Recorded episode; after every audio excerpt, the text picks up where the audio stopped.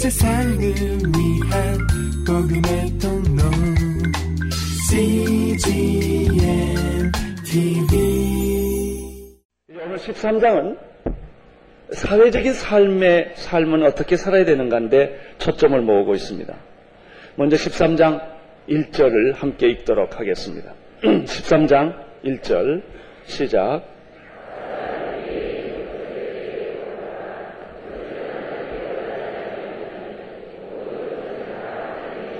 예수 그리스도를 믿은 크리스천들은 악으로 악을 이기는 사람이 아니라 선으로 악을 이기는 사람들이에요. 나를 핍박하는 사람을 저주하지 않고 축복하는 사람. 이 사람이 크리스천이에요. 원수까지 사랑하라고 예수께서 말씀하셨습니다. 오른편 뺨을 치면 왼편 뺨을 돌려대라. 오리를 가자 그러면 심리를 가져와라. 속옷을 달라 그러면 겉옷까지 주어라. 이것이 크리스천입니다. 우리는 크리스천의 이 개인적인 삶의 기준을 우리는 배웠습니다. 그러면 크리스천들은 이 세상에 가서 어떻게 살아야 합니까? 13장 1절에서부터 그 말씀이 시작이 됩니다. 13장 1절을 함께 보십시오. 각 사람은 위에 있는 권세들에게 굴복하라. 권세는 함께 읽겠습니다. 시작. 각 사람은 위에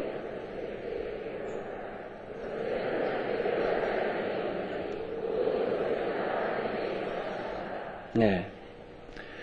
아, 한마디로 말하면 우리는 세상에서 어떠, 어떻게 살아야 되는가? 아, 우리가 이해하기 어려운 말씀이 있어요.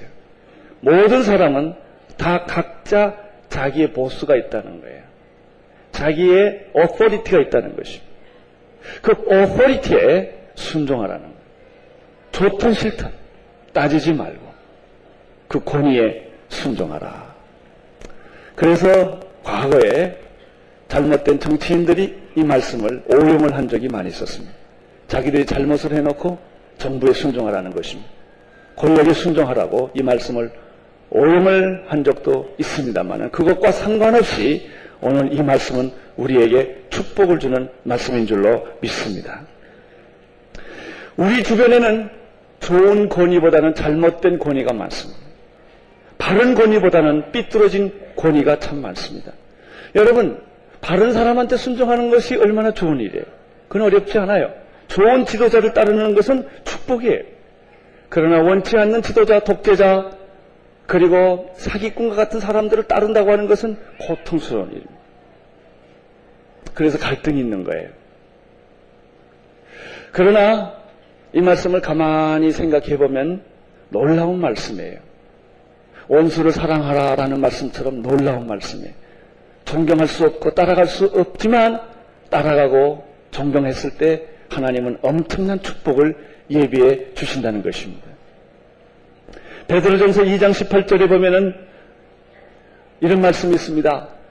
아, 너에게 까다로운 주인에게까지 순종하라. 좋은 주인에게만 순종하지 말고 힘들고 까다롭고 따라가기 어려운 그런 주인에게까지 순종하라.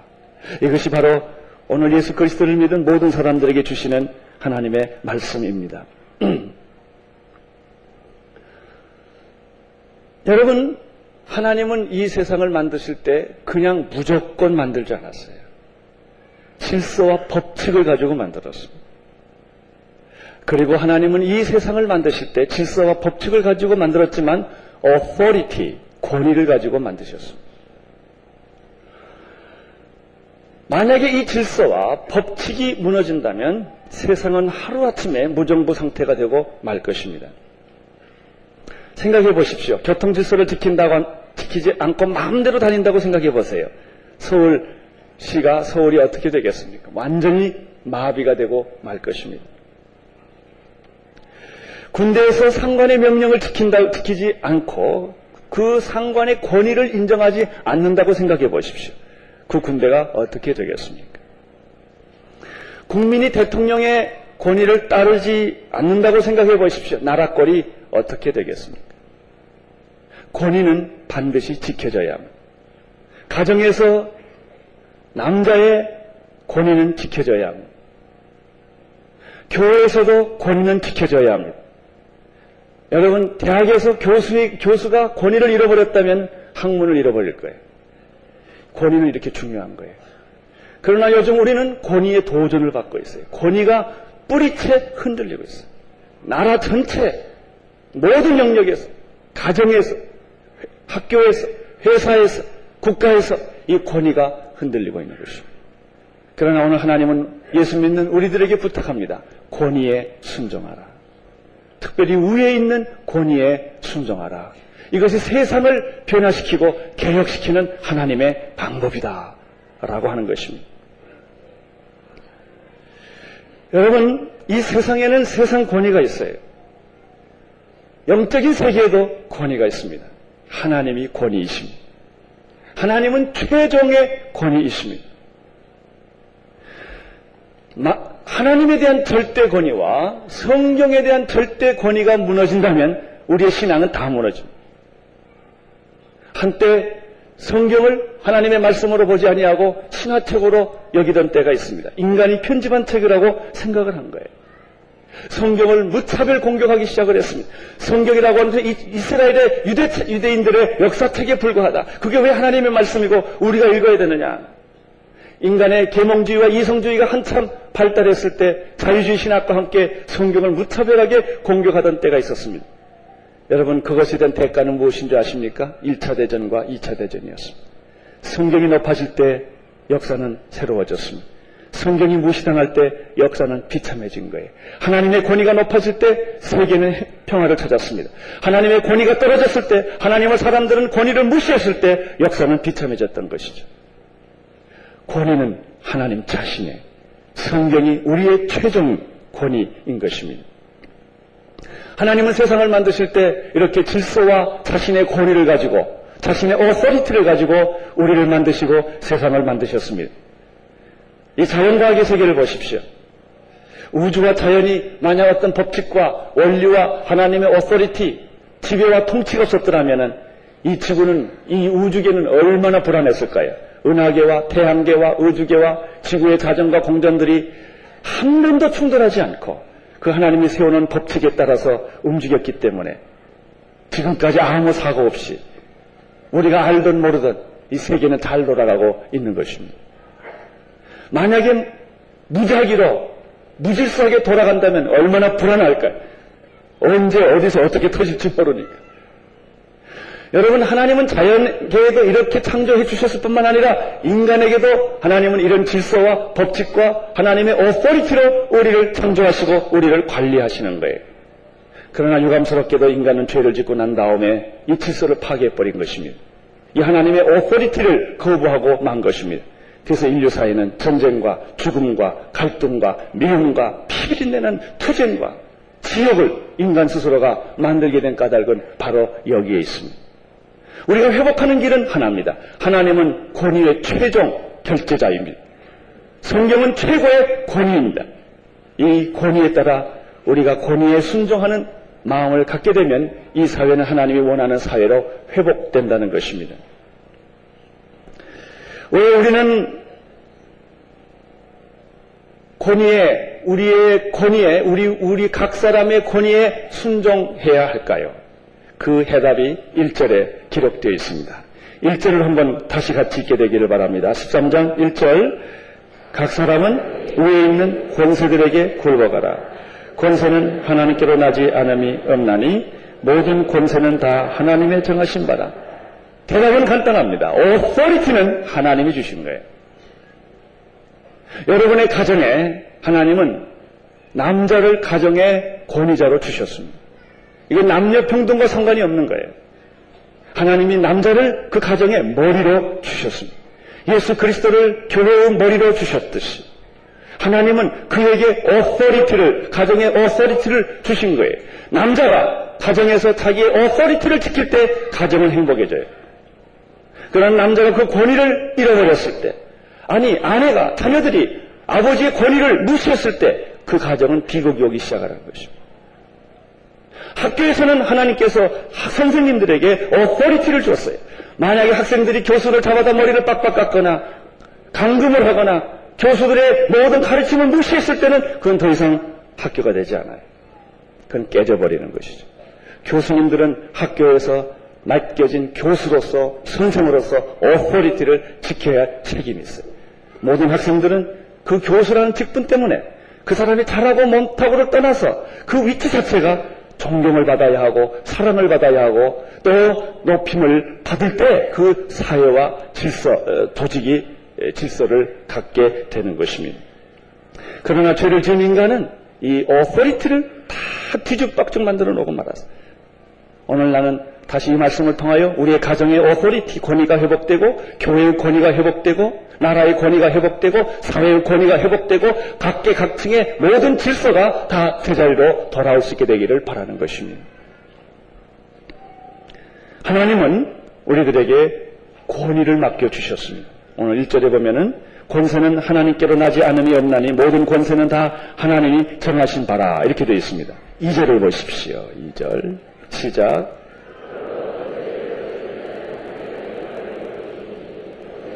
authority를 인정하지 않는 사람, authority를 인정하지 않는 사회는 하나님의 명령을 거스리는 사회다 이렇게 되어 있습니다. 좀 지나치죠 말이? 지나쳐도 할 수 없어요. 하나님 말씀이니까.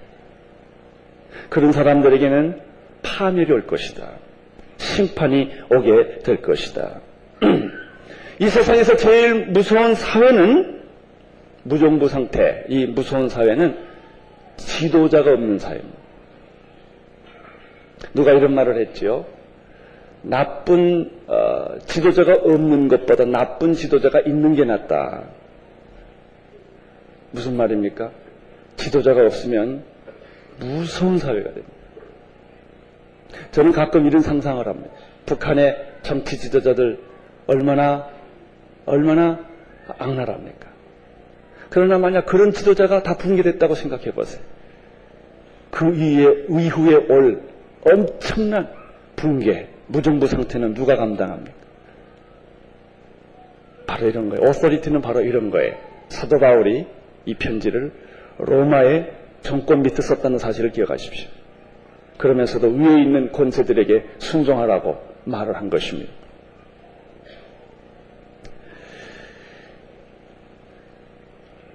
어떤 한 정부가 있습니다.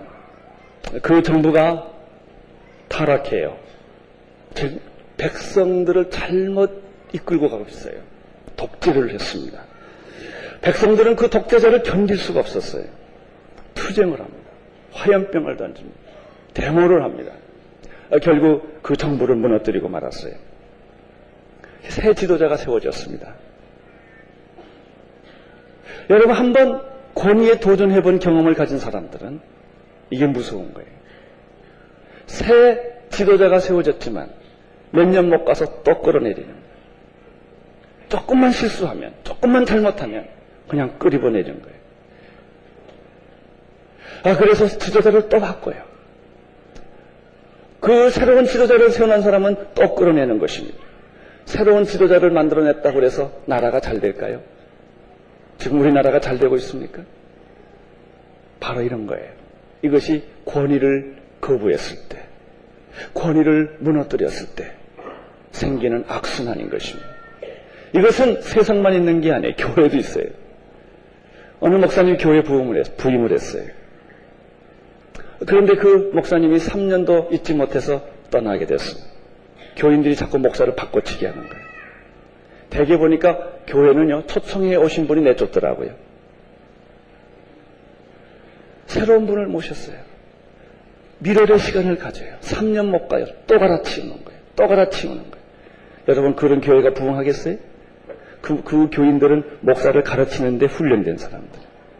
권위를 인정하지 않으려는 거예요. 어떤 권위도. 권위를 내끄리뜨리는 거예요. 이런 경우가 교회만 있을까요? 가정에도 있을 수 있어요. 남편의 권위를 인정 안 하려고 하는 거예요. 아버지의 권위를 인정 안 하려고 하는 거예요. 이런 가정은 얼마나 오래 버틸 수 있을까요? 이혼할 수밖에 없겠죠. 자녀들은 아버지의 권위를 인정하지 않을 때 집에 들어가고 싶지 않겠죠.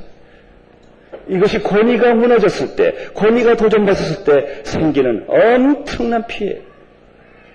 지금 우리나라의 위기는 다른 거 아니에요. 우리는 잘못할 수도 있고 실수할 수도 있고 그것은요 다시 회복하면 돼요. 그러나 권위가 무너진 것은 회복하기가 어려워요. 성경은 우리에게 말합니다. 위에 있는 권세를 끌어내리지 말고 위에서 기도하라. 권위에 대해서 냉소주의적인 태도를 갖지 말아라. 권위를 존경할 줄 알아라. 권위를 사랑할 줄 알아라. 어떤 희생의 대가를 치르더라도 하나님이 만들어주신 이 질서를 무너뜨리지 말아라. 하는 것입니다. 3절을 보십시오. 시작. 음.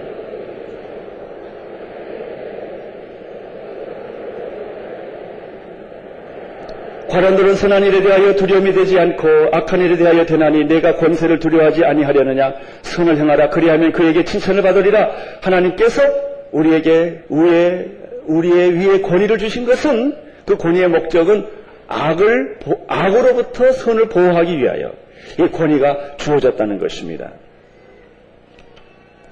그렇지만은 이 우리에게 주어진 이 권위가 다 좋게 씌어지는 것만은 아니에요. 이 권위를 악용하는 사람들이 많이 생겨난 것입니다. 이 틈을 마귀가 타고 들어가는 거예요. 권위를 가진 사람, authority를 주어진 사람, 가정이나 회사나 사회에서 어떤 authority를 가진 사람은 그 authority를 행할 수 있는 능력과 특권까지 부여받게 되는 것이죠. 그때 마귀는 그에게 속삭이는 것입니다. 이 authority를 너 자신을 위해서 써라는 거예요. 돈을 모아라. 권력을 유지하는데 활용해라. 백성을 살리고 도와주는 데 쓰는 것이 아니라 그럼 반쯤 써라. 안 쓰면 욕먹으니까. 그리고 반은 내가 가져라. 모든 어서리티를 가진 사람들이 여기에 다 속아 넘어가고 만 것입니다. 여러분, 어서리티를 가진 사람이 그 어서리티를 국민을 위해 쓰지 않고 백성을 위해 쓰지 않고 다른 사람을 위해 쓰지 않고 자기를 위해 쓸 때 어떤 일이 생길까요? 사람들은 그 권위 밑에 있기를 싫어합니다. 우리나라, 우리나라 한때 이, 이 땅이 싫어서 미국으로 이민 간 사람들이 많아요. 우리 회사를 떠나는 사람도 많아요. 교회를 떠나는 사람이 많아요. 그 목사님의 권위가 싫어서. 마귀는 권위는 중요한 것인데 권위 대신에 권위주의를 가지라고 말하는 것입니다. 그래서 우리는 권위주의를 권위로 착각을 하는 거예요. 그래서 폭력을 행사하고 그래서 우리는 사람들을 지배하고 독재하고 마음대로 자기의 권리, 권리를 그 어퍼리티를 남용하다가 보니까 내가 살고 있는 사회는 지옥이 되고 만 것입니다. 마귀는 두 번째 권위 밑에 있는 사람들에게 이렇게 속삭이기 시작합니다. 내가 그 사람 왜 따라가냐 이게. 저 사람 사기꾼이다 이거죠. 이기주의자다 이거예요. 전 잘못된 사람이다. 저 사람은 내가 끌어내야 된다. 저 사람은 바꿔야 된다. 그래서 이 권위에 대한 부정적인 태도, 냉소적인 태도를 갖기 시작을 합니다. 한번 권위에 대해서 부정적이고 냉소적인 태도를 갖기 시작하면 걷잡을 수가 없습니다. 자녀가 부모에 대한 존경을 잃어버리면 끝없이 방황합니다. 아내가 남편에 대해서 권위를 인정하지 않기 시작하면 부부 생활은 거의 불가능합니다. 그래서 결국은 파괴시켜버리고 마는 것입니다. 마귀의 결론은 권위를 내려뜨려라. 이거예요. 권위를 내려뜨리면 하나님을 내려뜨리는 것이다. 권위를 내려뜨리면 성경을 내려뜨리는 것이다. 이 세상은 권위가 없는 어퍼리티가 존재하지 않는 무정부 상태로 마귀는 만들기를 원하는 것입니다. 나는 학교의 교수님들의 권위가 다시 회복되기를 원합니다. 나는 교회 목사님들의 권위가 다시 회복되기를 원합니다. 모든 직장에서 지도자들이 자기의 권위를 영적인 권위뿐만 아니라 참 권위를 회복할 수 있게 되기를 바라는 것입니다. 우리 민족에 지금 제일 시급한 것은 무엇입니까? 정치 지도자들의 권위의 회복이에요. 그 사람들의 말을 신뢰할 수 있어야 되는데 지금 신뢰할 수 없기 때문에 무슨 말을 해도 믿지 않기 때문에 이제는 우리는 갈 길이 없는 것입니다. 얼마나 무서운 것입니까?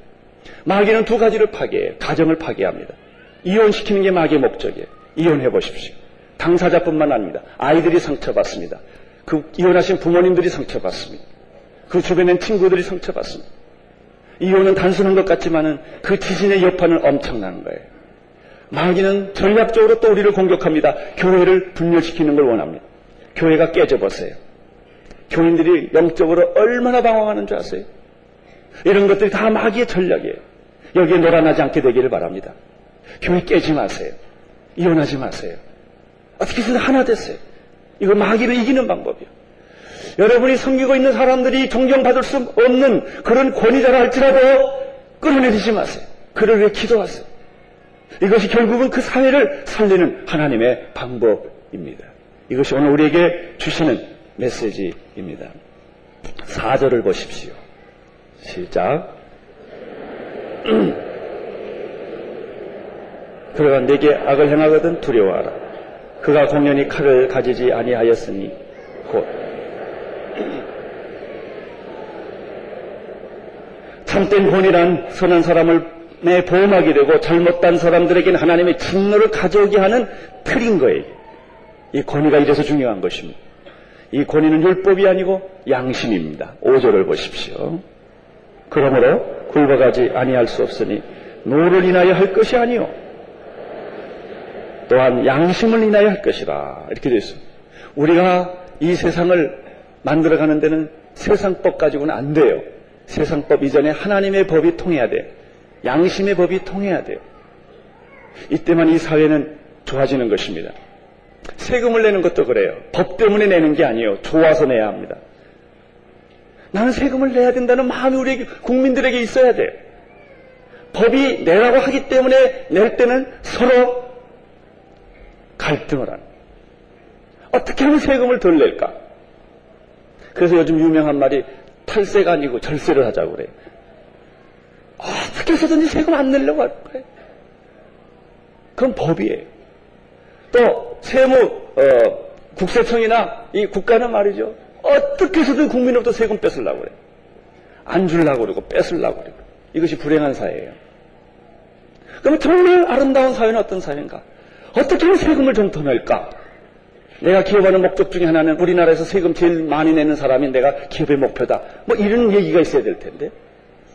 그런 거 없어요. 정말 좋은 정부는 어떻게 하면 국민들로부터 세금을 좀 적, 적게 받을까? 만약에 이런 분위기가 만들어진다면 우리 사회는 얼마나 살기 좋은 그런 사회가 되겠습니까? 이 양심에 의해서 이루어지는 법에 의해서 이루어지는 사회 아니에요. 무서워서 하는 사회가 아니에요. 좋아서, 기뻐서 하는 사회. 이것이 권위가 살아있는 사회. 그래서 성경은 이렇게 말합니다. 까다로운 너에게 순, 좋은 순한 주인에게만 순종하는 것이 아니라 까다로운 자에게도 순종을 하라. 오리를 가자 그러면 승리를 가라. 오른뺨 뺨 치면 왼뺨 뺨 내놔라. 겉옷을 달라 그러면 속옷, 속옷을 달라 그러면 겉옷까지 주어라. 이것이 오늘 주님의 말씀이에요. 여러분 우리 오늘의 성도님들은 세금을 기뻐서 내는 사람들 되시기를 나는 바라는 거예요. 바로 이러한 마음을 가질 때, 이러한 사회를 만들 때, 이러한 질서와 이러한 권위가 존경받는 사회가 될 때, 바로 그것이 하나님이 원하는 아름다운 사회가 되는 것입니다. 6절을 보십시오. 시작. 저희가 하나님의 일꾼이 되어 바로 이 일에 항상 힘쓰느니라. 바로 이것이 참된 권위의 사형이에요. 너희가 세금을 내는 것, 바로 이것 때문이다 말이죠. 오늘의 교인들은 탈세하는 자가 없게 되기를 축원합니다. 7절을 보십시오. 읽어주세요.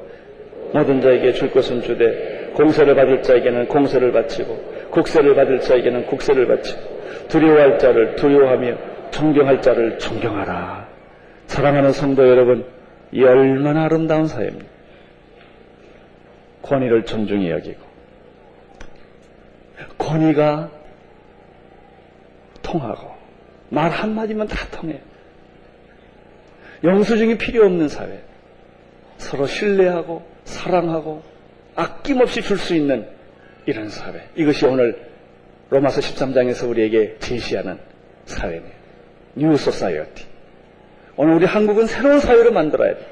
모든 국민은 세금 내기를 기뻐하고 모든 국민은 양심과 하나님의 법에 따라서 나라를 사랑하고 섬기고 질서를 지키고 권위를 존중히 여기고 존경하고 사랑하고 높이는 이런 이런 사회를 하나님은 원하십니다. 저는 두 가지로 결론을 내리고자 합니다. 오늘 우리 성도님들 가운데 특별히 권위, authority를 하나님이 주셔서 가지고 있는 분들에게 말씀을 드립니다. 여러분의 권위가 지배하는 권위가 아니라 섬기는 권위가 되기를 바랍니다. 여기는 모든 남편들은 다 이 권위자입니다. authority를 가진 사람. 술 먹고 아내 때리고 자녀들에게 폭행하는 그런 권위를 쓰지 마세요. 그러면 아내는 떠나고 자녀는 집에 안 돌아오고 여러분의 가정은 파괴될 거예요. 권위를 잘못 썼기 때문에 돈 있는 사람 돈 잘 쓰세요. 많은 직원들 데리고 있는 사람 상처 주지 마세요. 이번에 우리 OMC에서 받은 은혜가 뭔지 아세요? 우리 총장님, 총장님 사모님. 여기 보니까 이 중앙병원 석가과장님도 그러시더라고요. 와서 봉사하다가 삐삐치면 금방 뛰어들어요. 그 바쁜 중에서도 와서 휴가를 내고 봉사를 했어요. 화장실 청소를 하더라. 우리 교회 2층에 인테리어 하던 책임자 한 분이 보니까 3층 화장실에서 화장 변기를 닦고 있더라. 그분이 그거 안 해도 괜찮은 그러나 그것이 지도력이에요. 그게 진짜 권위예요. 나는 여러분에게도 이런 권위가 있게 되기를 바라는 것입니다. 소유하는 권위가 아니라 나누어주는 권위. 심판하고 정죄하는 권위가 아니라 사랑하고 용서하는 권위. 누리는 권위가 아니라 섬기고 희생하는 진짜 권위가 권위자에게 있을 때 여러분이 밑에 있는 모든 사람들은 천국을 경험하게 될 것입니다. 어떤 사람의 권위 밑에 있는 사람들에게 부탁을 드립니다. 그분이 싫고 독재자고 이기주의자고 여러분의 마음에 들지 않는다 할지라도 내려뜨리지 마세요. 다 파멸합니다. 그들을 위해 기도하십시오. 하갈이 사라한테 핍박을 받고 쫓겨났을 때 천사를 만납니다. 어디서 와서 어디로 돌아가 어디로 가느냐? 그때 이 하갈이 이렇게 말합니다. 내 주인 사라에게 핍박을 받아서 내가 도망을 갑니다. Away society. 권위를 잘못 쓰면 모든 사회는 도망가는 사회가 돼. 그때 천사가 뭐라 그래요? 내 주인에게 돌아가라 그래. 핍박하는 내 주인에게로 돌아가라. 그게 내 자리다. 이게. 이것이 바로 그리스도인들이 눈물을 머금고 고통하며 애통하며 세상을 변화시키는 하나님의 방법이에요. 권위는 존경되어야 돼요. 권위는 있어야 돼요. 그래야만 이 사회는 하나님의 아름다운 사회로 될 줄로 믿습니다. 기도하겠습니다. 하나님 아버지, 참된 권위가 존경받는 그런 사회가 되게 하시고, 권위가 통하는 그런 사회가 되게 하여 주옵소서. 예수님 이름으로 기도드립니다. 온 세상을 위한 복음의 통로. CGM TV